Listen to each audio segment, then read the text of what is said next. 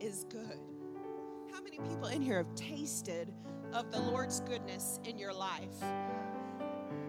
I have more times than I can count. I don't have enough hands to put in the air to thank God for everything He's done for me. So if you need something from the Lord this morning, stretch those hands out towards heaven and watch God fill them with all His blessings.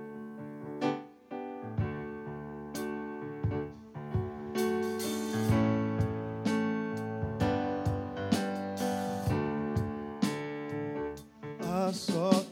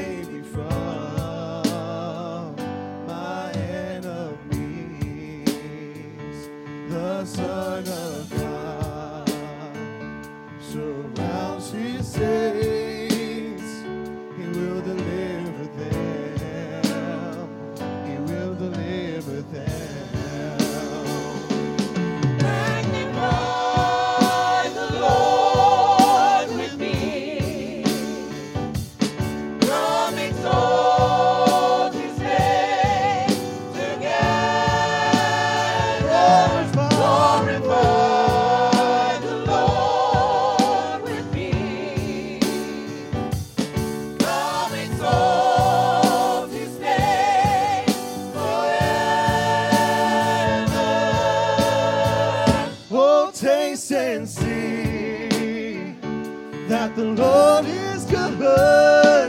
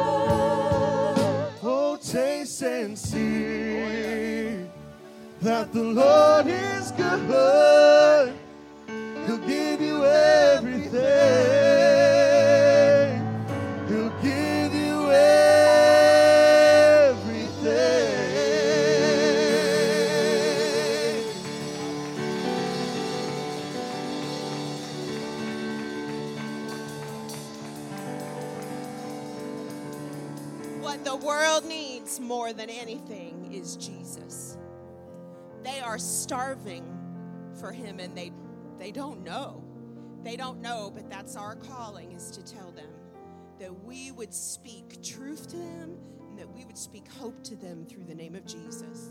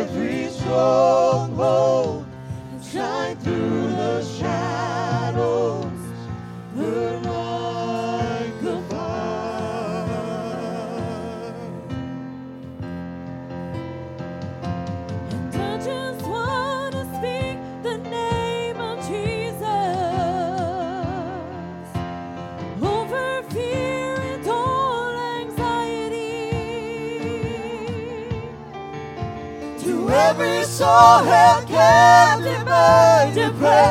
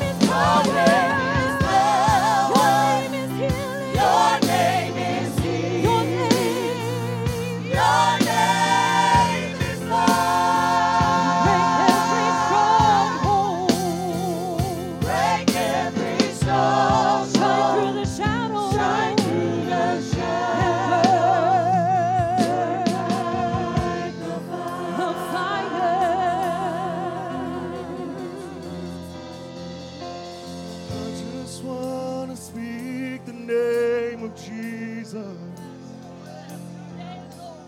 over every heart and every mind.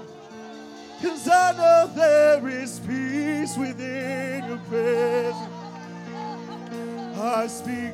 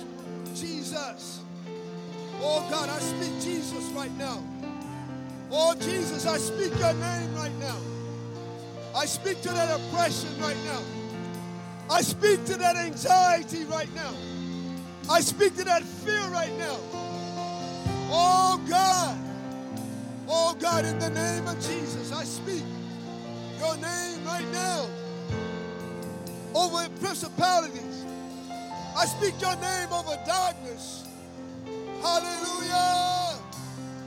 I speak your name for healing. I speak your name for deliverance. Oh, I speak your name for salvation. Thank you, Jesus.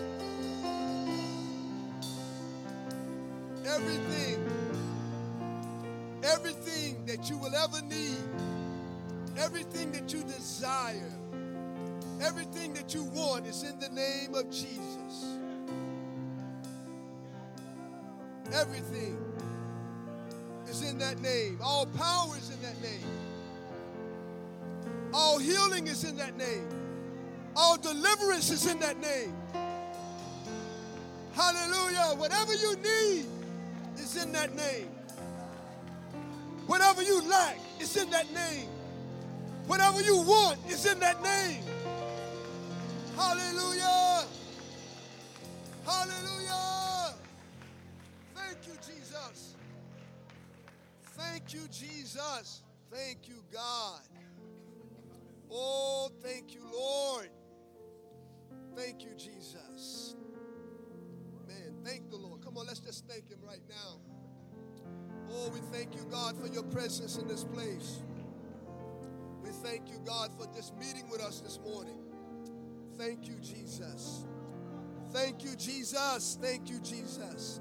Thank you, Jesus. Oh, God, you're good. You've done, you've done so much for me. God, you've done so much for me. Hallelujah. Hallelujah. Thank you, Jesus. Amen. We're going to go before Him in prayer this morning as we always do. And as we go before the Lord this morning, let's, let's always pray for our pastor, brother and sister Rosen. Let's always lift them up before the Lord daily. And uh, also let's pray for brother and sister Skelton and their ministry and their church and their family.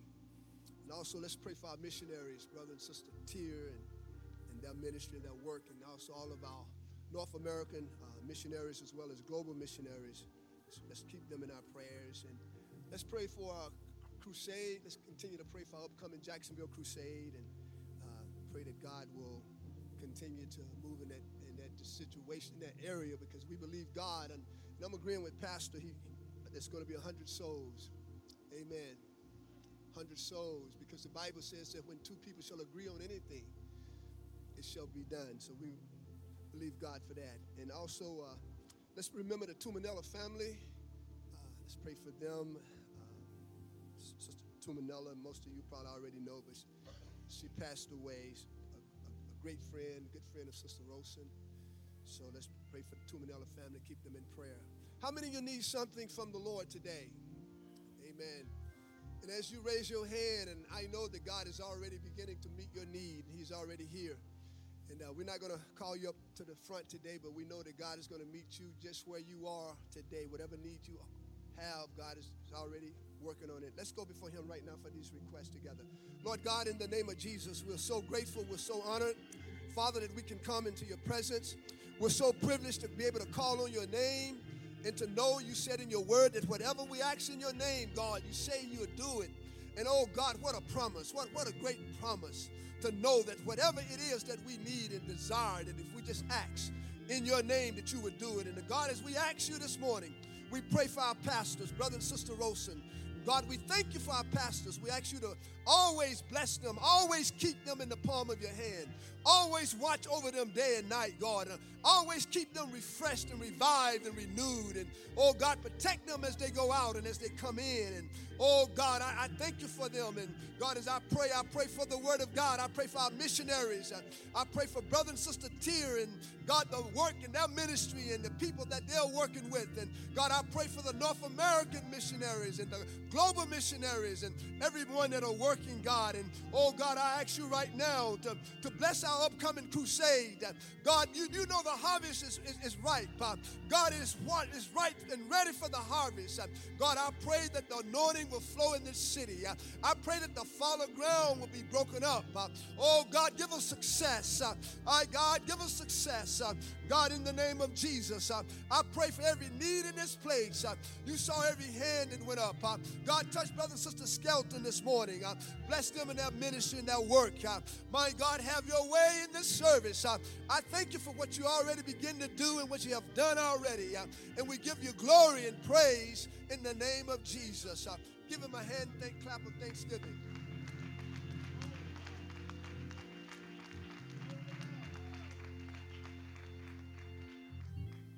You may be seated. Good morning, church. Today is Mission Sunday, and I have been asked to speak on behalf of our mission team.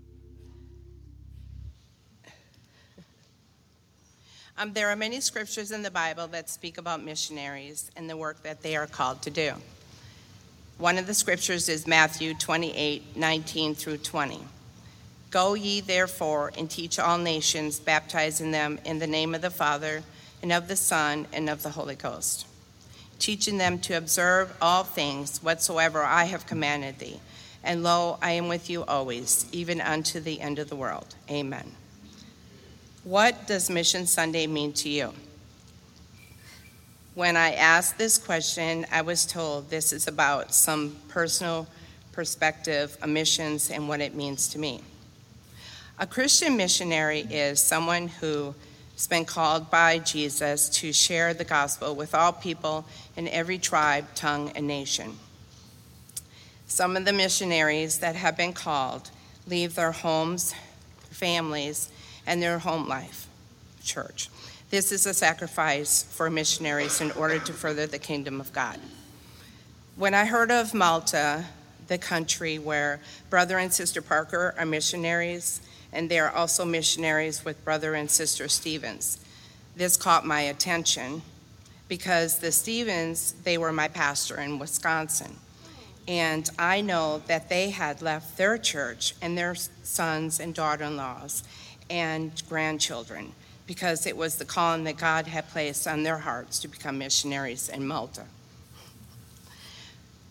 When I was asked to speak on Mission Sunday, I started looking at the country Malta to see what I could find. Paul the Apostle was shipwrecked on the island Malta on his way to Rome, and he was unharmed by a venomous snake and healed many people from their sickness. He was on the island for three months. This is the, in the book of Acts 28. Malta is the 10th smallest country in the world. The population today is 516,000. Malta is a country in Europe. The Stevens have a site, it's called the Stevens Global Missions. They are connected to 12 different nationalities of believers, and these believers call Malta their island home. Because of the 12 different nationalities, the Parkers and Stevens are reaching the people in Malta, but also other countries through their teaching and baptism in Jesus' name. Some of the nationalities are from China, the Philippines, India, Pac- Pakistan, Trinidad, and Colombia. There is a Bible school in Malta, and they call that Bible School the Rock. They are making leaders who will teach the people in Malta, but also will teach the people in their own country. The missionaries are very grateful for our giving and the support and are thankful for our prayers. Thank you.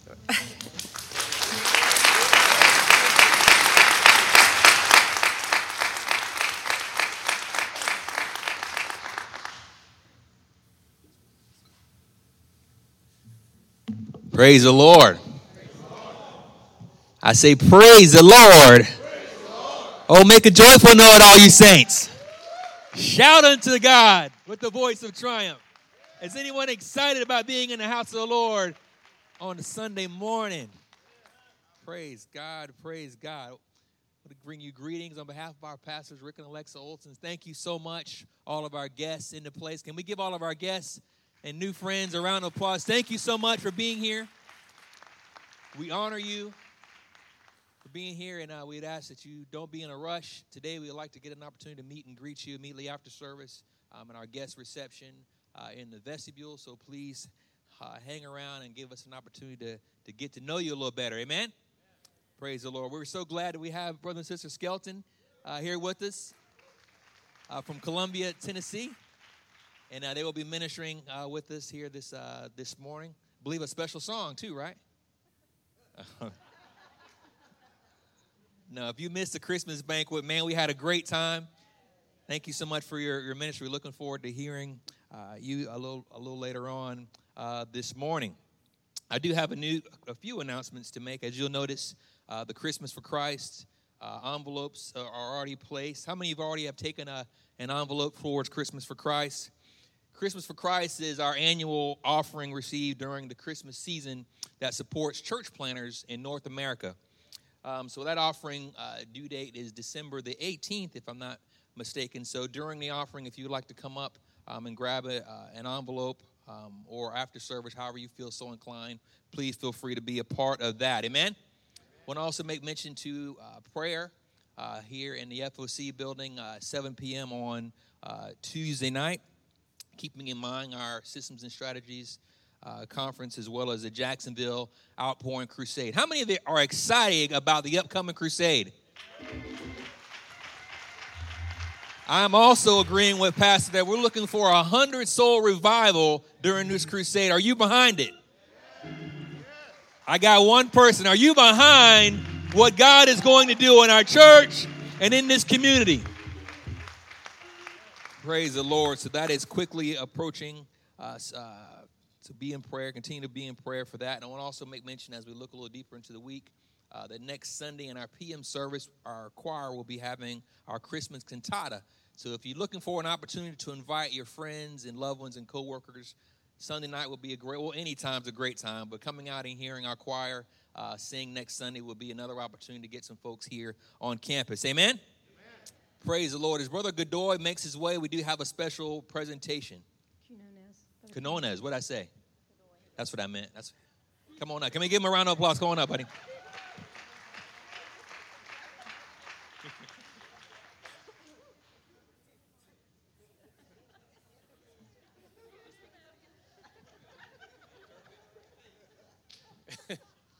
no, we good. I um right from the back, I'm nervous. Um uh, praise the Lord, church. All right, this me and Anthony we're pretty much the same. we start talking, we're like, you know, clean our throat. But I, I want to give thanks uh, I, I want to introduce myself first. My, my name is Stephen. For those that don't know, for those that don't know me yet, uh, me and my family were in, been in this church in 2017. You guys good? Okay. I don't know. I'm breaking the ice right here. so, um, Boston. I was given the privilege to honor our pastor on his birthday today. Right? So let's give him a round of applause, please. Thank you. Amen, amen.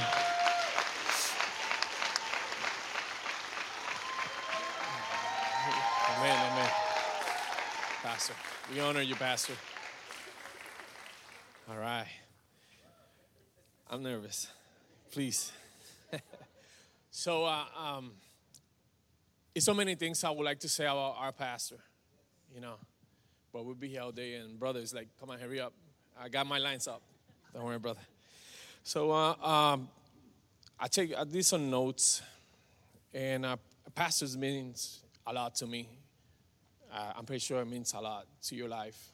It's been in our life on uh, good times, bad times. He's been the person you look forward to for an advice. When, when I see you, Pastor, I see a dad. I see a person that will guide my family to the right way. Because sometimes we look for advice to the wrong person. And their way is not our pastor or our God way. So when I see you, Pastor, I, I, run, I write Pastor on my notes, right? For P is for the preacher God calls you to be. A is for the anointing gifted to you to minister with his leading. S is for a shepherd appointed to lead God's flock. T is for the teacher that you are in our life. O is for obedience, for your heart submissions to Him. And R is for righteousness, by which you lead and live blessed. So in 2017, we came, my family and I, we came to this church. And if I could, if you could imagine a, a bird, uh, a bird with a broken wing, that's how we came over here. My family and I, we came from another church, but we came over here with a broken wing. And uh, Pastor, he led us in our life. My family is growing. So I got a big family, you know? Amen. I got a big family. And the way that I see Pastor is like a big umbrella over our house, you know? And like I said, my family is growing. Uh, the, uh, your vision to our Spanish members is amazing, sister. And uh, I'm sorry I'm giving you my back. I'm sorry. but the welcoming that we received from this church when we walk in in 2017 was amazing. And to this moment, to this time, it's still like I walk into that door and the welcoming is, is the same. You know, it's, it's not a, um, a fake welcoming. I'm pretty sure, like many of you come to this church looking for that person, looking for God. And a person is going to talk to the word of God the right way. And I appreciate that, Pastor. I see you as a dad. Uh, you give uh, wise um, counsel to my son. I'm sorry, running out of English. I need to make it quick. so you, you give wisdom to uh, counsel to my family, to my kids. You marry my two oldest daughter. What, what, what else can a dad could ask? But um, in behalf of all the church, and I think I, um, I spoke for everybody. We wish you on your birthday blessings, health, and keep leading us, you know? Stay in there. Yeah, Pastor.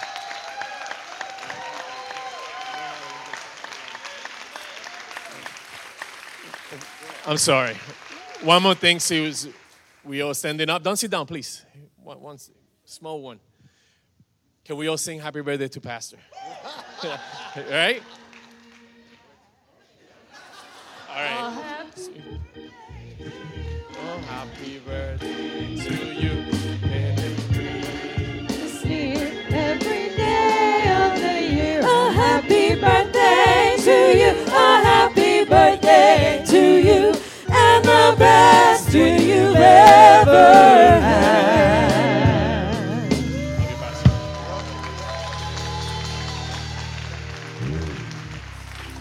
Amen. You may be seated. Uh, thank you for all these cards.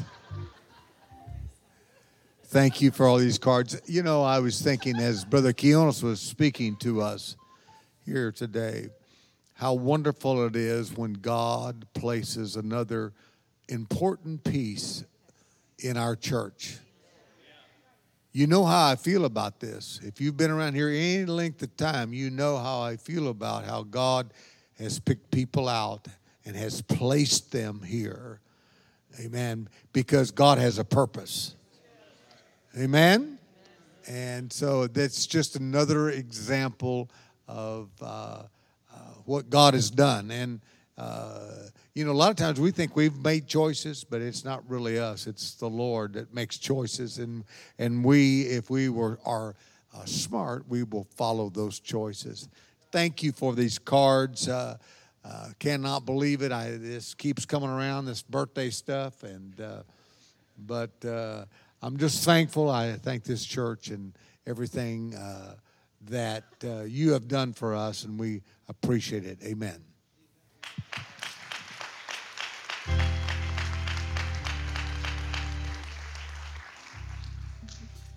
Amen. We love Pastor around here. Praise the Lord. You know, I was thinking with uh, Brother Quinones. Yes, not Brother Godoy, Brother Quinones. I know I saw you. I shocked you when I called your name, right? so he has a lot of things to not be thankful for. They, they got here and he's losing daughters like it's going out of style. But if you look at it the right way, being blessed to have you know, your daughter's married off to good, two fine young men here in the church. It's a blessing to be here. Amen.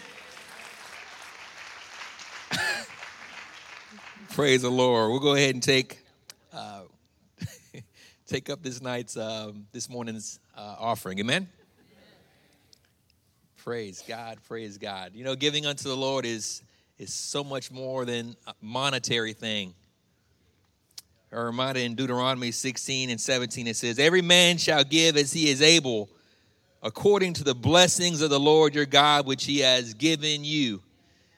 So as we give, it's more of a reflection of, not only just a reflection of his goodness, but it's really based on our honesty and it's our obedience that blesses God. So this is our opportunity to give back a portion of what God has blessed us with. Amen? Amen. Let's go for the Lord in prayer, shall we? Lord, on this tremendous day of celebration, we thank you this morning for all you've done for us.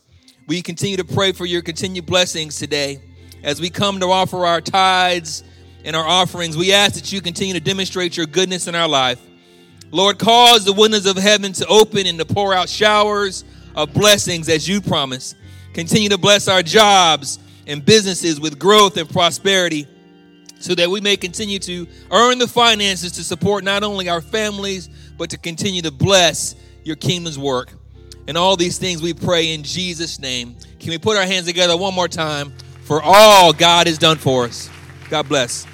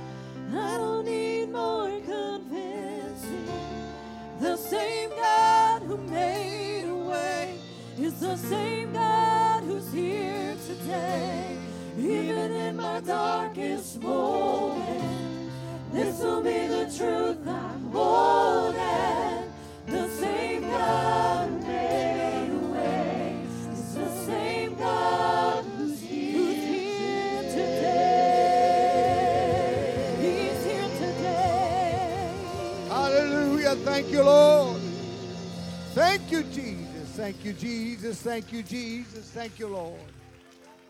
Amen. You may be seated this morning. Uh, I want uh, my wife, Sister Olson, to say a little something here. Uh, she was behind the genius behind uh, uh, inviting the skeletons here for our banquet and, and preaching here this morning. And I just want her to say a little something, amen, uh, about all of that. Amen. All right, I think we skipped a song, but um, I want, uh, since he did give me the floor, I'm going to follow the leading of the Lord. Yes. So um, I want Sister Annika, it's still early, so we're not going to be too late. Come We'll on up. song. We're going to sing a song that's uh, usually not the chorale, so I might need a few of our choir members.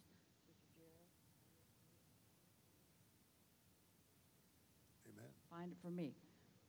But since you gave me the floor, I want to say something about you. I married that handsome man a long time ago.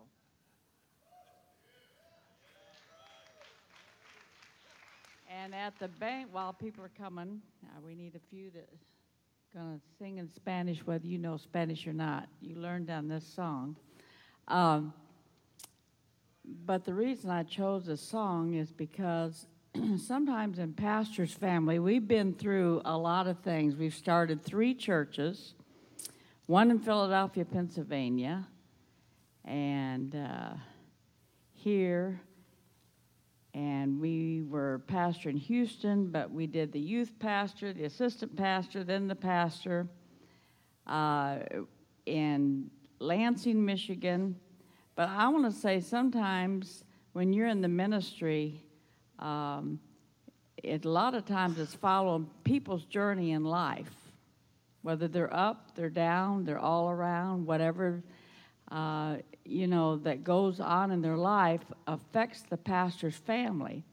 And one thing that I will say about him, he's always been strong to make sure that his family has the attention and has the time away because whether you have a problem or not, somebody else does.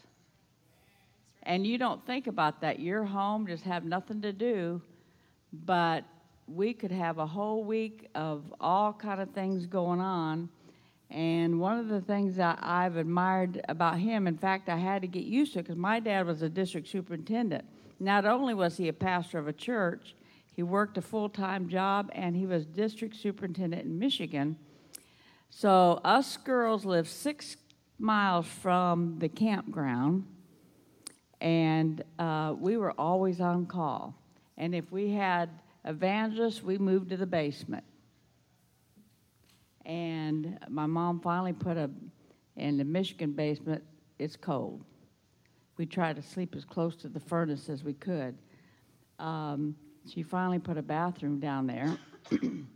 but a lot of times you don't think of it because you look up and you see a pastor's family and you think, wow, they've got it made. Um, people serve them, but that's not the truth. The pastor's family serves people.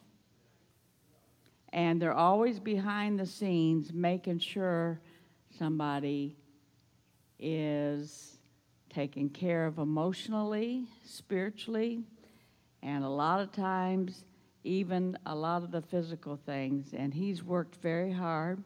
I know I, he, he sang a love song to me at the banquet, and he's a romantic. And I appreciate that uh, because the, the ministry can take a toll on ministry families because there's never space. But I want to say this morning that this guy has seemed to be able to juggle all of that. And uh, sometimes I do tell him, I said, I don't feel like I have space. I can't, you know, Uh, and I got uh, two teenagers, so you know they're not going to keep picking up and keeping your house clean. Uh, so the older you get, it's just like you can't forget it because if you do, then it's all up. But I just want to say how much he helps me and keeps things at an even keel. And I'm the more emotional outburst. You know, I'm to go take care of that. And he's like, wait a minute. Wait a minute. You know, he, I said, You're never on my side. He always takes the other side. But I just want to say how much I appreciate him. We were very young when we got married, and I've taken him on a journey of his life. and uh, so we've been through a lot of adventures, and uh, but I thank God for His health and strength and and how God has kept him, and I love and admire him. I do. I'm only going to have the best right there. Let's stand. We're going to sing because sometimes a pastor's family don't always believe because of the things that happen in a church, a lot of times they get the feeling that it's against their parents or they get disillusioned or they don't believe it's too much stress. But I feel like that he has handled a lot of things very well with our family and that's why that a lot of us are still believing because the way that he's handled it. So let's sing this song before he turns it over to the evangelist.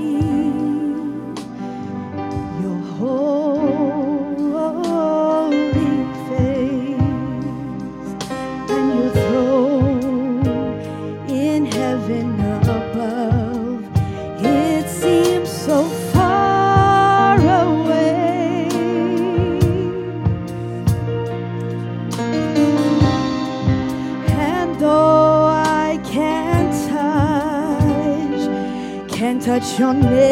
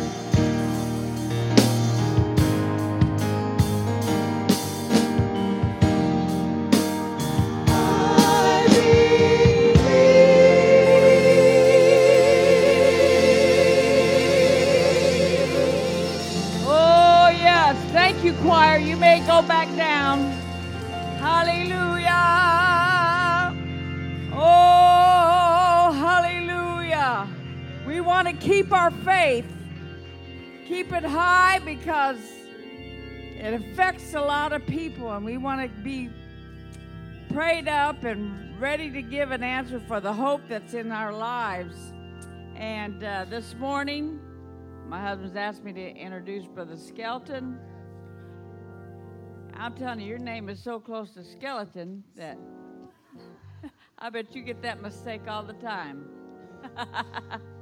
um, him and his wife, we're so glad she's joined us too. What a privilege to have them, and I know it's got them away from their own church, but um, one of my best friends, Sister Cheryl Beckton, that's up in the, his neck of woods, had really praised him and gave him uh, high marks, and she said, You will just enjoy having them. So they came with a big recommendation. And uh, he's done many routines for corporate world, men's conferences. I doubt ladies' conferences yet. it might be coming, who knows? but we sure enjoyed him at the banquet, didn't we? He's a church planner, and uh, we pray that God bless. We were a church planner a few times ourselves, and the reason we're growing because anything happens to him, I become the pastor. So they're gonna pray for him. we're not going to do that, start that again, but we are so thankful for the church planners because we have a beautiful church here, don't we? Thanking God that He did call somebody to come here. And uh, I just want to say, come, Brother Skelton, and preach the word of the Lord. He is a pastor, and so even if he's funny, he still is a pastor. He's just trying to make it a little more palatable for the people to accept the Lord. Come on, Brother Skelton.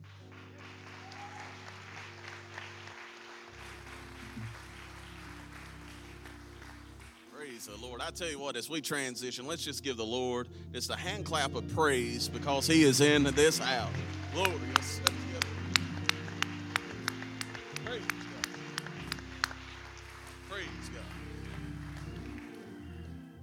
Praise the Lord. I tell you what, wonderful folks, y'all can go ahead and be seated.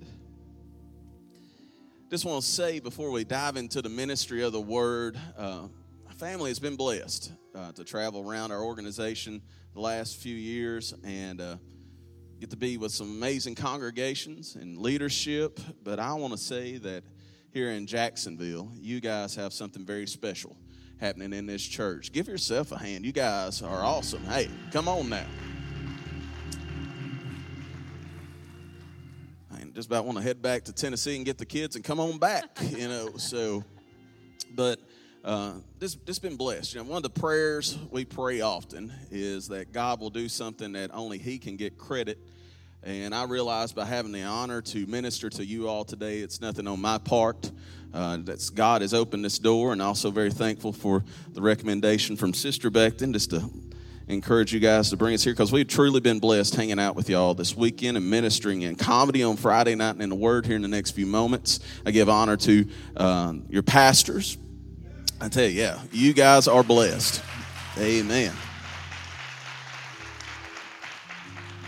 Man, there's just some people when you're around them, it just makes you want to be better and do more and just encouraged and uh, I tell you, just the conversations having with the Olsons has has blessed us tremendously, and just thankful for God connecting us and connecting us with the leadership and just the wonderful folks in this church. I tell you what, I, you, you can learn from others if you're just willing to to let them know your downfalls. And I was talking with with Brother Tim Cole uh, just last night, and I told him I said this rental car is about to drive me up the wall. Every time I come up to a red light, it shuts off. Yeah. Oh, I was fighting mad yesterday. Man. And he's like, Brother, is there a little button that kind of has like an Avengers A uh, you know, symbol down? I said, Yeah. He said, you need to push that when you get in the car because it's going to shut off. It's designed that way. So I came to church with good spirits today, not ready to fight everybody at the Jeep dealership, but. So, but you can learn from one another. But you guys are blessed with amazing leadership and this amazing church family. And I want to say, if you are a guest here or you've been here a time or two, uh, get to know the folks around here and and get become part of this church because uh, they they have made us feel like family, and we've only been here for a couple days, and you will be blessed to become part of the Church of Pentecost here in Jacksonville. God God showed you favor by by showing you how to get here, so definitely uh, know that you're blessed. And I give honor to my wife as well. So thankful uh, that you guys allowed us to travel together. Amen. You know, God has uh, allowed us to be part of, of a creative journey, kind of out of the box ministry and uh, very thankful for her. She is my best friend, and thankful that we get to do life together, do ministry together. Uh, you know, amazing mother, amazing first lady to our home church there in Mount Pleasant, Tennessee, uh, New Mercy United Pentecostal Church. So. Praise God. I tell you what, I want to dive into uh, just one verse to, to kind of launch this thing. And then we're going to tell you where we hope to see this go today and what we feel in the Spirit. So, Matthew 16, and verse 24. If you stand for the reading of the word, uh, we'll read this verse and then we'll pray over where God wants to direct it from here. It said, Then said Jesus unto his disciples, If any man will come after me, let him deny himself, take up his cross, and follow me. So, the, the title that we're giving this today, something to, to hang on to, is this concept of going all in. I want us to pray right now. God, we're so thankful. Lord, your spirit is moving across this place right now. You've already been speaking and talking to folks, directing our hearts. Uh, we're thankful, Lord, that you have shown up here and you've allowed us to be aware of your presence that is in this place. I ask right now, uh, God, for your anointing to rest on me. I want to say the words you desire in this place, no more, no less. And God, I pray let our hearts be ready to receive it. In Jesus' name, amen. amen. Praise the Lord. You can be seated. So here's what I feel. And. Uh, part of what we'll do here today is going to share our story in church planning.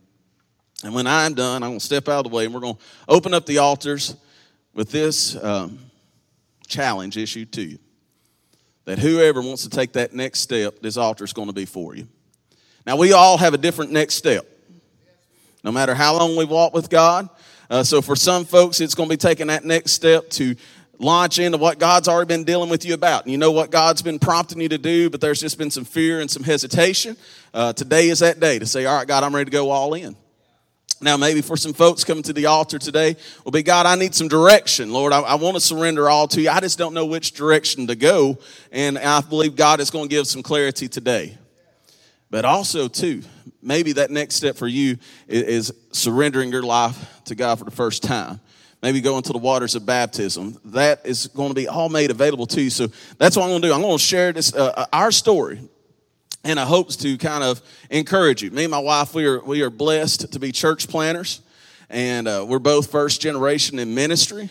And I share that, you know, uh, by trade. I was uh, I received a teaching degree. My wife was a nurse, uh, received a nursing degree. So I say those things because I know how it can be that when God starts kind of prompting you to do something, well, you're like, well, Lord, I'm not qualified. I don't, I don't come from three generations of preachers, or I wasn't formally trained uh, at, at a Bible college. And if someone had those opportunities, that's awesome. God's blessed you in that. But I also want to say, if you haven't, God's still God, and He can use you with whatever has happened in your life up to this point. So I want to encourage you with, with our story today and some things from uh, the scriptures. See, God started dealing with my heart um, when I was about 17 years old about planting a church in a little rural area called Mount Pleasant. And I would drive through there, going back and forth to college, and there was not an apostolic church of any type. There was no apostolic presence uh, within that city. So uh, when I was 22, moved back home to Waynesboro.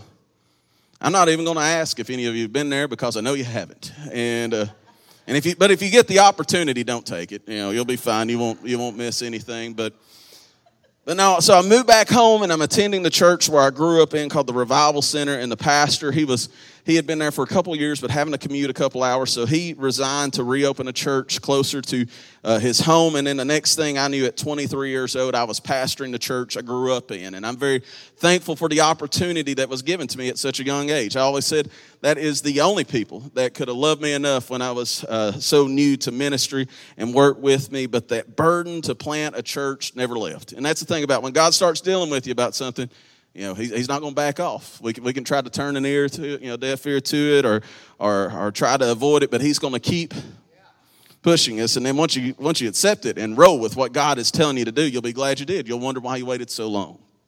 But uh, so when Sister Skelton and I started dating, you know, I took her to Mount Pleasant, this rural area that had a McDonald's, Subway, and a post office. I mean, that's a romantic place to take uh, a person when you just started dating. And I was showing her the city and saying there needs to be a church here. And, uh, and, and so I say things progressed on. We got married. We pastored a church there together in Waynesboro. Uh, but then it was in October 2011. I had preached a message there at the Revival Center and went to the office and just broken, began crying and didn't tell Sister Skelton what was going on, but she just walked in there and she said, It's time to plant a church, isn't it?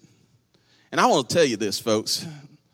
God's audible voice, a lot of times, is going to sound like our spouse. You know, he, he will confirm some things through them, whether you like it or not, but, uh, you know, it, it, it happens. And I'd say in 52 years, you've had a few confirmations, and uh, uh, in, along the way. So, and, and that's what it was. God was dealing with me. It was time to step out of the comfort zone of the church I grew up in and just the, the things that was available there because there was a need to plant a church. So it was actually June of 2013 before we launched the church.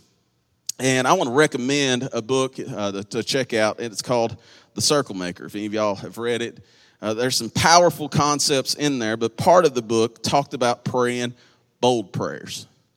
You know, not just general prayers, but very specific prayers. So that way there is no doubt that God has answered. And so we began praying that God would help me find a, a, teaching job there in Maury County, that God would help us sell our house in 30 days. You know, as you begin to pray and getting very specific with it, that faith begins to build and you just start getting crazy with it. You know, just, just bringing up things. And when you look back on it, you're like, man, I don't, I don't know if I was just excited or if that was the Holy Ghost prompted me to say those things, but so we prayed for God to help us sell our house in 30 days. Now you got to understand, Waynesboro's always been in a recession. Okay, so it is not a hard uh, or a very hot housing market by any stretch of the imagination. But we believe God would help us sell it in 30 days. And then we said, why not? Let's go ahead and make it even more detailed and ask God to help us find a home that had 1,700 square feet on an acre of land for $100,000. Both prayers honor God. And it's very obvious once God has answered. So, May 2013, the church we were going to partner with at that time in launching this church told us it wasn't going to be able to work out after all. So, my wife is like, What do we do? Well, the only logical thing to do when you've lost your financial backing is go sign a lease. Now, right now, you're like, Are you giving a TED talk on what to not do? Uh, but yeah, so we went and, and, signed a lease. We found a place that had 1,600 square feet, a storefront, had sanctuary space for 60 folks, a back room that serves multiple purposes, and even had a nursery connected with the little window so you could see the sanctuary. Which the, the fun thing about that is, you know, we got to be careful with the conversations we have because they can be presented as prayer requests. And me and my wife had made multiple conversations or had multiple conversations when raising children about just you know, when we started a church, we wanted to make sure there was something such as available because we knew what it was like to take turns. One go take care of the child. The other one sit in service. And so god presented this building to us that that need was met. And here's the, the, the god thing about it. They only wanted $500 a month. And, and even to this day 550 so you know we had to stretch our, our faith just an extra $50 here 10 years later. But we signed that lease and this is how God works. You take that, that, that step of faith, He begins to unfold things. And I'm going to encourage you with this today. Some of y'all are, are at that point, you need to take that step of faith. Well, let me tell you what God started doing. So we take that step of faith, we sign the lease, and then sure enough, a school that I'd applied for several months prior calls me up. And the neat thing about that was, if any of y'all are in the education world, a lot of times you need to know somebody to get your foot in the door. Well, the one guy I knew called me up and said, Hey man, it's sad to say I took another job. I said, That's the most selfish thing you could have ever done. You know, you were supposed to help me get a job, and now here you're running off to another school. And so I wrote the place off. But within that week of signing that lease, God opened the door, offered that job. And so um, the next step then, I'm out mowing the yard. And God's like, it's time to sell the house. Of course, you know, we have conversations with God like, oh, God, you know, I know we need to, but we built this house. This is our first house. You know, you sometimes you got to let go of some sentimental things to move on with what God's calling you to do. All right. And so I stopped the mower. I took a picture. I posted on Facebook. I said, This is the size of our house. This is how much land it has. This is what we want for it. Six days later, we got an offer in Waynesboro, okay? And here's the thing about it God already had the person lined up because they had all the paperwork in order. So on the 28th day, we were signing things off. The house was closed, or we closed on, on the sale of the home. And here's the next part that God did. So when we met with them to give them the keys, they did give us 30 days to get moved out. An offer was accepted on a house that had 1740 square feet on 1.01 acres for $100,000. That's what God will do. I'm telling you, folks. Yeah, give God some praise on that. You know, one of my friends, I shared that testimony with me, and he looked at me and said, Well, why didn't you ask for 90? I was like, I don't know. If I knew it would have worked out, I would have asked for 90. So we had that first service, June of 2013. Started, with myself, my wife, our two year old, Naomi, and my parents. And uh, we moved into a church that, or we moved into a building that had been a Cash Express. And it was kind of funny. One day I'm there before service, and someone pulled up and they said, Do you guys take checks on Sunday? I was like, We take checks, we take cash, we take card. He's like, You're not Cash Express anymore. I said, No, we're church now.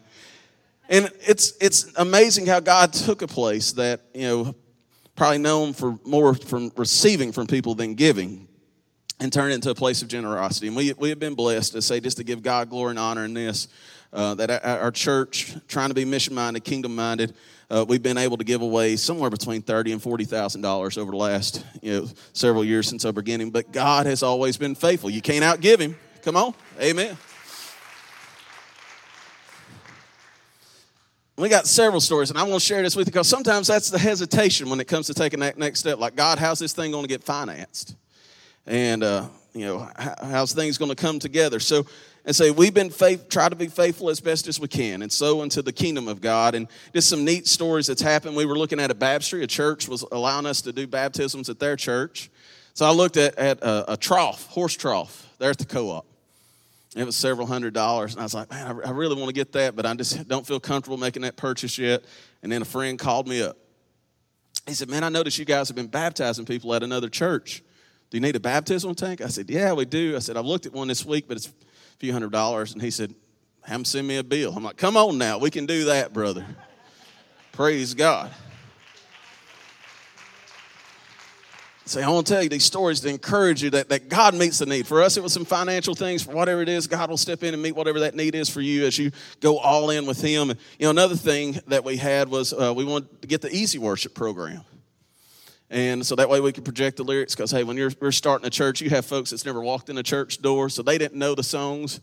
And so we wanted to project the lyrics. And uh, so I started looking at the program. Sure enough, I think it was like $500. I get excited every time something costs about $500 because that's when somebody calls, okay? In fact, if y'all could post my phone number, right?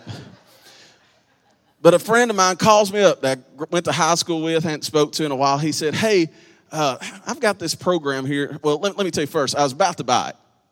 I was about to buy it. And then God just told me, wait. I was like, all right, Lord, you know, we need it, but I'll do what you say. So the next morning, my friend calls me up. Hey, I've got this program here called Easy Worship. You ever heard of it? I was like, Yeah, I was about to buy it last night. And he said, Well, he said, My cousin had bought the program, thought he was going to get into traveling and doing worship uh, ministry, but he doesn't need it after all. So I just figured I could give it to somebody. You guys want it? I was like, Absolutely. Hey, when you're church plant world, $500 is the equivalent of 5000 I mean, it's like, come on, King Jesus. So I want to share one more with you. And so we had been in a church for about a year and a half, and we had a banner. That's what we had. We still had Cash Express up top because, you know, anybody looking for them might need some Jesus too. So we, we had the banner. You know, God wants the broken to come, right? So, uh, like, man, that, that guy goes to that Cash Express every Sunday. But anyway, so So we had the banner there in the window, started looking at signs. Sure enough, $500. And you're all like, does everything cost $500 in Tennessee? Just about. So, you know, looked it up. I was like, man, we need the sign. We need the overhead sign so people will know, recognize, not be confused. But man, that $500. So I just waited. Sure enough, friend calls me up. Hey, man, I noticed you guys, uh, you don't have a sign above the door. Uh, you want to get one? I was like, absolutely. I said, but it costs $500. And he said those powerful words send me a bill. I was like, we can do that. I still got your address saved from the last time. But you know, God owns the cattle of a thousand hills, and sometimes He'll sell a few cows to pay the bills for us. So, so praise God. So let's say amazing things happening, God's provision uh, taking place. A year of transition began to happen in 2018. Uh, we decided to sell the home uh, that we had purchased uh, to move to the area. And uh, what we didn't know was in May of 2018, my wife and I would both lose the jobs that we had. So it only makes sense to be homeless. And so we carried on through. We felt like God was wanting us to sell the house. And uh, the, the thing before we had bought the house in 2013, we'd also bought the church van from the church in Waynesboro. And uh, and one day we had a knock on the door. It was a lady who lived across the street, and she told me that she had uh, first got the Holy Ghost at a church in West Tennessee. And it had been several years, though, since she had attended a church, but uh, she was just wanting the information about our church because she was interested in getting back into a Pentecostal church. So I gave her that information. And then we, that was in 2014. So we fast forward to 2018. We've decided it's time to sell the house. We still have the church van. We never picked up a single person in that van. Every time we tried to turn it on, something would break. So uh, we had the van there. We, we knew we'd be needing to get rid of it. Well, then it was one Saturday, got a knock on the door. Is that lady? Hadn't seen her in four years. She's like, Hey, I noticed the van's still out here. Do you still have the church? I said, Yes, ma'am. She said, I'll be there tomorrow. And she is one of our most faithful members to this day. All because there was a broke down church van sitting in a yard. So then the next task was, was like, well, we're going to have to pay somebody to get this thing hauled off. And it was Tuesday. Got a knock on the door. You know, salespeople get me a lot of times because when that door starts getting knocked on, I'm like, this is somebody about to bless us. And then sometimes it's like, oh, you're here to sell a vacuum. But um, so, you know, get a knock on the door, answer the door. It's a gentleman. He's like, hey, what do you want for that church van? This is just days. This thing been sitting there for a few years days after a lady reconnected with the church because of this broke down van. And I said, I told him, I said, that van does not work. He said, Well, what do you want? Now, I was planning on paying a couple hundred dollars for somebody to haul it off. So I did the Christian thing. I said, Well, you willing to pay? He said, $200 and I'll haul it off for you. And sure enough, he came back that night. The van had served its purpose. Sister Ellen's in church to this day uh, because that van was there to say there is an apostolic church in our city.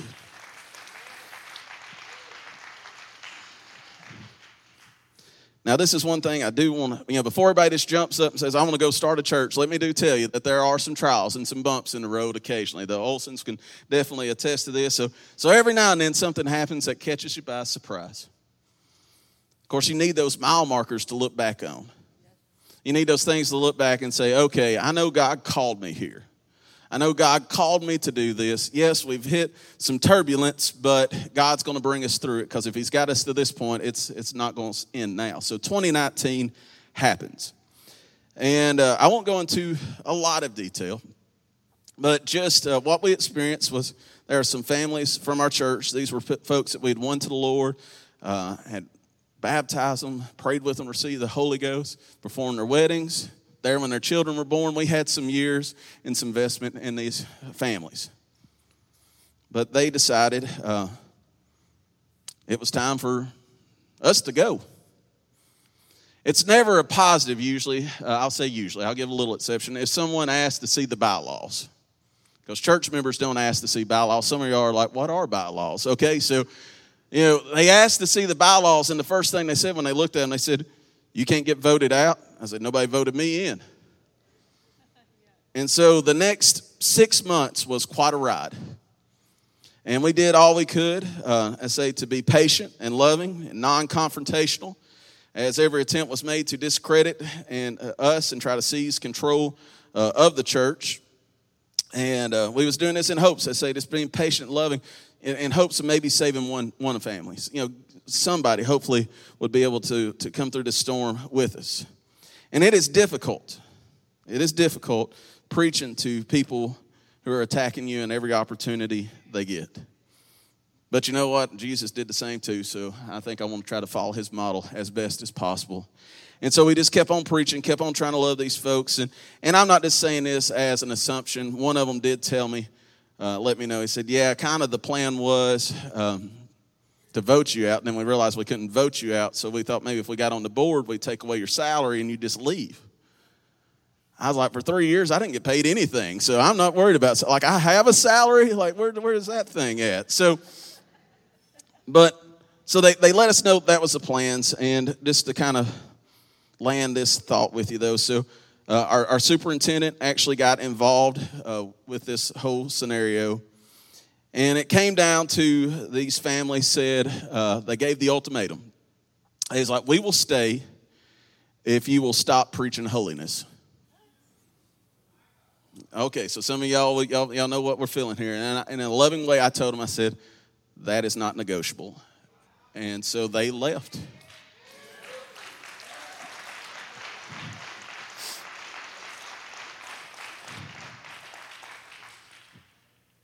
When you stand for God's word, God is faithful. And uh, let's say our church was back to the point myself, my wife, at this time, two kids, my parents, and Sister Ellen. I want to put that story on hold for a moment. They're like, what? I'm like, yeah, let's put on hold. I want to come back to some scriptural things for you. Luke 18, 18 through 23 says, And a certain ruler asked him, saying, Good master, what shall I do to inherit eternal life? And Jesus said unto him, Why callest thou me good? None is good, save one, that is God. And verse 20, Thou knowest the commandments do not commit adultery, do not kill, do not steal do not bear false witness. Honor thy father and thy mother. And he said, All these things have I kept from my youth up. Now, when Jesus heard these things, he said, Well, yet lackest thou one thing. Most of us are just one step of, of obedience away from unlocking what God wants to do in our life. It says, Sell all thou hast, distribute unto the poor, thou shalt have treasure in heaven, and come follow me. The young man when he heard this, he was very sorrowful, for he was rich. Now, we see in this story, this, this is a good guy. He'd been following the commandments, but he lacked this one thing. Just this one thing. In fact, he, he probably found his identity in his wealth and his position because we don't know his name. It just refers to the rich young ruler. And we can look at this story and kind of focus on what was asked of him. Oh, man, God asked a, a, lot from him. You know, Jesus asked a lot from him. They sell everything. You know, what would we do if God told us to sell everything? I was very encouraged in talking to uh, Pastor Olson and just, you know, I asked him, I said, you know, why Jacksonville? And there was no connection between, as far as just a, a, a connection, it was just God called. And everybody here is thankful y'all answered.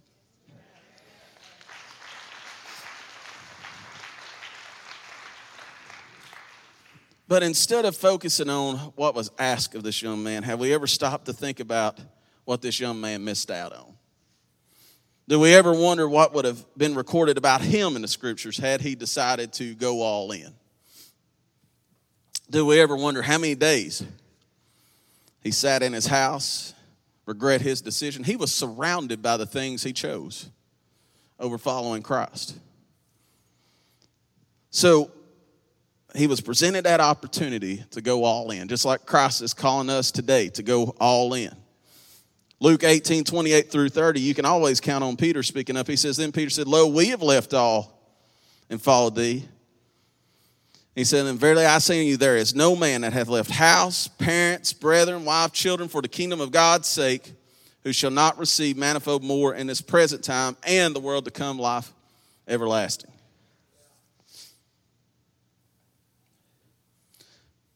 I've been challenged by a story I'd read in a book. Actually, the book was called All In.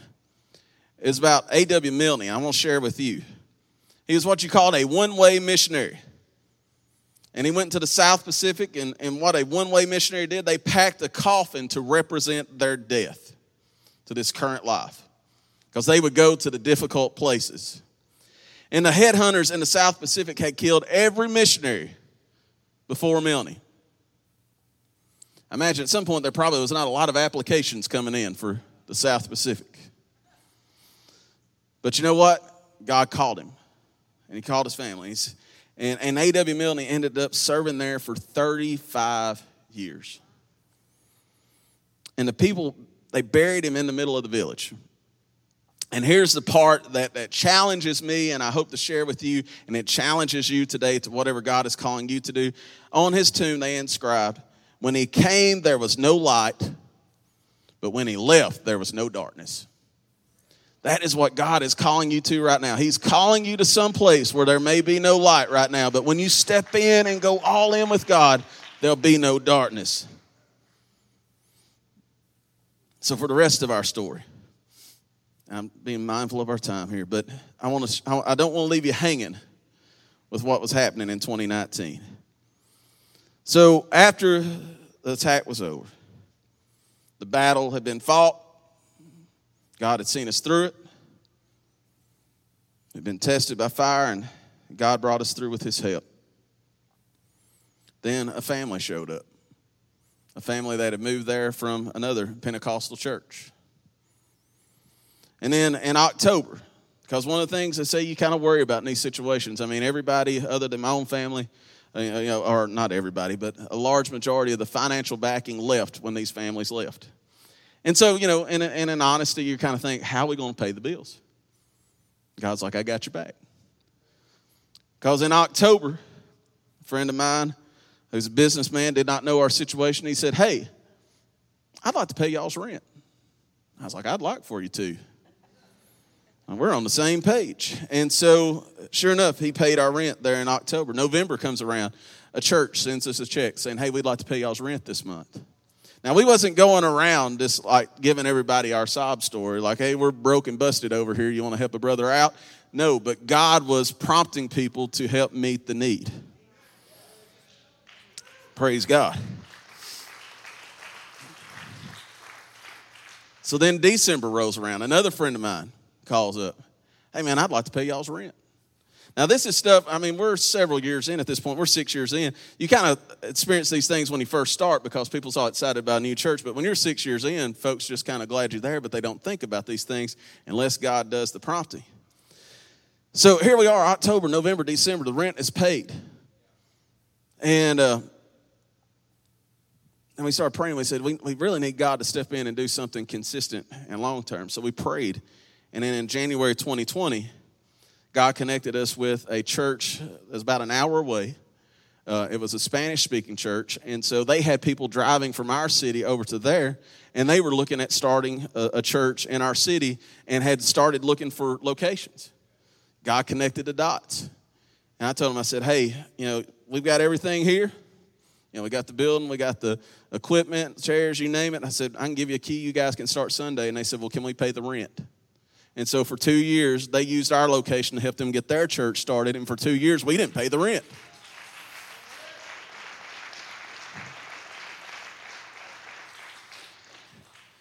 So I'm hoping this is encouraging you because we've all got some type of obstacle when we kind of look at things that God's calling us to and we have the what ifs. So I'm sharing these to hopefully build your faith a little bit to say, whatever your what if is, God's able, okay? God, God will step in and be faithful to you when you're faithful to Him. But probably one of the, the greatest blessings that came following this time. And I'd mentioned this uh, Friday night, and I'd like to mention again because I know several was not there, but we, we were doing home devotion, and my little guy at that time, he's five years old, and he said, Hey, I want to teach our, our, our devotion tonight. And I said, Sure, buddy, go right ahead. And he started talking about Jesus' name baptism. And when he finished up, he said, Dad, I want to get baptized. And then his sister said, I want to get baptized too. Like, praise God. And what I told Friday night was, you know, that's some anointing when you're first converts yourself. And the second one don't even like you. But say we, we baptized our daughter at the church the following Sunday, our little guy. This was just a God thing in that too. So the, the water was just a little too deep. So when he sat down, man, it came right up to his chin. He kind of panicked and he wasn't able to get baptized at church that Sunday. And this all day long, he did not speak. You could just tell it was he was broken, that he wasn't able to get, carry out getting baptized. And, and I'm thankful for this because some might discredit does a five year old really understand? But all day long, he did not speak. It was just weighing on him. He wanted to get baptized, but there was that fear of the water.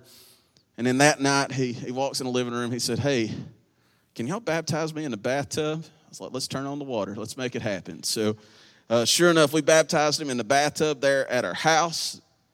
And uh, God's been doing good, good things. I mean, both of our children have received the Holy Ghost since then. Uh, so,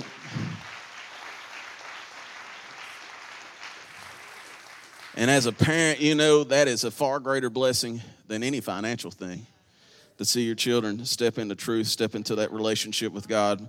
You know, our little fellow, he received the Holy Ghost this past spring at Children's Revival. He came up to me and asked, well, we, we, we call him Pastor Michael. Well, actually, he gave himself that name years ago. And he came up to me, he said, Dad, I got the Holy Ghost. I said, Yes, sir. He said, You know, this changes everything. I said, Yes, sir. He said, I'm ready to be the pastor now. even told me I could go ahead and retire. I was like, retire? I said, what am I supposed to do after I retire? He looked me dead in the eye and he said, you can get some rest. I was like, all right, I'll take you up on that. But God has just been doing amazing things.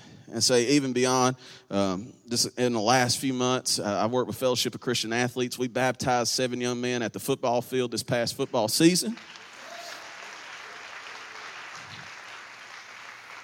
and just say when god when you accept the call that god's calling you to just stay faithful with it hit the bumps and, and, the, and, and experience the bruises but god's faithful in it all and, and, and over time you will see what god was doing and what god was allowing you to be a part of as well it, it, it was blessed me and, and this i went to the school one day of course you know how schools are there's, there's security protocols and i walked in and someone said oh you can go on back and another one asked the lady in the office, she said, Don't we need to like, you know, check him in and go through all the security stuff? She said, No, that's the pastor here. He's okay. I was like, Praise God, you know. So I want to encourage you, just whatever you step into, just keep showing up. Be consistent to whoever and whatever God is calling you to do, and, God will be faithful. Pastor, can I have five more minutes? I don't want to extend my stay too long. But I, I want to ask this. This is what I want to do because I don't want anybody to feel pressure right now because I, I, I feel like this opportunity needs to be presented. I, want to just bow your head right now. I, I want to present something to you. I want to pray, and then we're going to close this thing out in the next few moments. But the question I want to have because the most important next step anybody can take is getting baptized in Jesus' name. And since we're not looking around right now, I just want to ask is there anyone in here who's not taken that step yet? Because if so, raise your hand because I want to share with you why we do that. Have we got any folks? All right. Well, hey, I want us to pray right now, and I'm going to take just a couple minutes and talk to you about baptism and then just allow God to speak. God, we're, we're thankful. You've allowed us to share our story. Hopefully, it's going to encourage someone to take the next step in their walk with you and, and fulfill the calling that you placed in their life. But also, Lord, we ask right now there's someone in here who has not came to the altar and found a place of repentance and forgiveness, uh, we ask that today is that day that they experience that. And Lord, we just ask, give us understanding of why we do these things, but more importantly, how much you love us and allow us the opportunity to be forgiven, to be given a clean slate, a fresh start, and, and a relationship with you. In Jesus' name, amen. I want to take just a couple minutes and just share with you guys for, for the ones, this is a next step for you. If you've already been filled with the Holy Ghost, been baptized, I want to ask you to pray right now because this is this is a step, big step for someone be praying for these folks. But you know, the Bible tells us, if you pull up John 3 16 and 17 for me. For God so loved the world, he gave his only begotten Son, that whosoever believes in him should not perish, but have everlasting life. And I always love to include verse 17 as well, for it says, For God sent not his Son into the world to condemn the world, but that the world through him might be saved. So this morning, I want you to know God loves you and his whole purpose. When you read through the Gospels and see his teachings and the miracles, his whole purpose was so that you could be here today hear the gospel, be forgiven of your sins, and experience salvation with Him and a relationship with Christ. I, one of my favorite verses, Romans 5 and 8, if you could bring that one up. It says, God commendeth His love toward us, in that while we were yet sinners, Christ died for us. So, whatever has been going on in your life up till this morning, God went to the cross the same for you as every other person in here. God is, is all about letting you experience that forgiveness, letting you experience that walk, that relationship with Him. So when He was on the cross, I know it's a song, but when He was on the cross, you was on His mind. And He extended that love to you even then. So in Acts 2 37, 38 and 39, the Holy Ghost has been poured out there on the day of Pentecost. People's experiencing, people are speaking with tongues. There's people from all over the known world gathered in that, in that city of Jerusalem, and they see this going on and they hear people worshiping God in their own language. So they started asking questions. Peter preaches to them, he shares with them the gospel. Verse 37 they ask the question, Well, what can we do to experience what you guys are experiencing? I want to say real quick, just in case there's a hesitation that you have because speaking in tongues is, is something that you're not sure of. I had a friend, he was from another denomination. Me and him had had a conversation when we were teaching together. And he said, Man, I just, he said, I see what you're showing me in the scriptures, but it doesn't make a lot of sense to me. I said, That's all right. But I asked him to come speak at our church because he had an amazing testimony. Now, this young man, uh, he, was, he was married to a lady from uh, Brazil, so he was also fluent in Portuguese. And so during the service that morning, during the altar call, young lady started worshiping God in Portuguese. And he came up to her afterwards. He said, You know Portuguese? She said, No, I don't. God did more in that few moments than anything I could have done, Bible study upon Bible study. God loved my friend Adam enough to say, Hey, when you show up, I'm going to allow someone to worship me in a language they do not know, but you understand. And in that moment, it made sense. So I want to tell you, it is real. So when you hear people speaking in tongues around here, you know, we're worshiping God in a heavenly language because we've surrendered all to Him, even the words we speak. He's taking control of that. So as this is happening, then Peter tells them in Acts 2.38, says, Peter says, repent be baptized, every one of you, in the name of Jesus Christ for the remission of sins, and he shall receive the gift of the Holy Ghost. In verse 39, I love in the fact he said, The promises unto you, your children, and all that are far off, even as many as Lord our God shall call. So if you're here today, you're part of that list. So I encourage you. Galatians 3 27 and 29 says, For as many of you have been baptized into Christ to put on Christ, you've taken on that name. And there's neither Jew nor Greek, bond nor free male nor female, for you are one in Christ Jesus. We take on his name, we take on a new identity in him.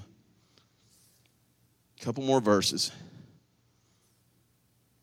Let's actually go ahead and stand. I want to read just a couple more to you. I'll give you a moment to, to, to stand. I don't want you to miss these next couple things here. Then we're going to open up the altars and say the altar is going to be open. If you want to step up here and say, I'm taking that next step, I know God's been dealing with me about, the altar is open for that person that says, God, I need you to give me some direction. And I'd love to meet, if there's anybody here today, if God's kind of pulling at your heart to say, hey, let's take this next step and be baptized, meet me over here. Let's talk. Let's, I want to pray with you. And there'll be some leadership from this church can have some conversations with you. I'm not saying, you know, baptism today, so don't feel the pressure of that. I'm saying if you're like, this, this makes sense, I, I, but I've got a few more questions. Let's meet. Let's, let's get some understanding to you and show you what God can do in your life through the waters of baptism, giving you that new identity. Because it tells us in Romans 6, 3 and 4, it says, Know you not that so many of you, as were baptized in Jesus Christ, were baptized in his death? So therefore we are buried with him by baptism, the death, that like as Christ was raised up from the dead, the glory of the Father, even so we should walk in a newness of life. There's a new life that is here and available to you today my friends. So I want to pray, and then we want to open these altars. I say, I want to be standing right here. So if, if God is prompting in your heart, I say, I want to take that next step in baptism. I want to meet you over here and I want to pray with you. We'll get you connected with the leadership. But let's pray right now, and then I want to encourage you come to this altar and say, All right, God, I'm ready to go all in. God, we're thankful that this morning you're speaking to some hearts. So I pray, give us some boldness. Lord, we just ask that you will, will, will bind any spirit of fear, anxieties, things that would try to stop us from, from coming forward and taking that next step in our faith. So, Lord, we pray that you bind those things and that you loose the truth and a love and a holy boldness in this place right now. I, I pray that you will do great things across this congregation. Lord, there is people that have a heart for you, that you've been calling them to, to go to the next level in their involvement and how they serve in the kingdom of God today. Lord, I pray uh, this uh, an anointing to fall on them to step into the things you're calling them to. And God, we want to pray right now for those who are here today and they've yet to, to, to lay this their, their life into your hands and, and ask for that forgiveness of sins. We pray that today that they be, be know that you are drawing them to you. And God, that you desire that no matter what has happened up to this point in their life, they can find forgiveness. They can find a new identity. They can find a clean slate that can only be found in you. And Lord, then they can experience the love, the joy, the peace that can only be found in a relationship with you. Praise God. So I want to encourage you right now. The altars are open. Come on up, find a place. Let's pray. Maybe your prayer is God, it's time. I'm going all in. Maybe your prayer is God, speak.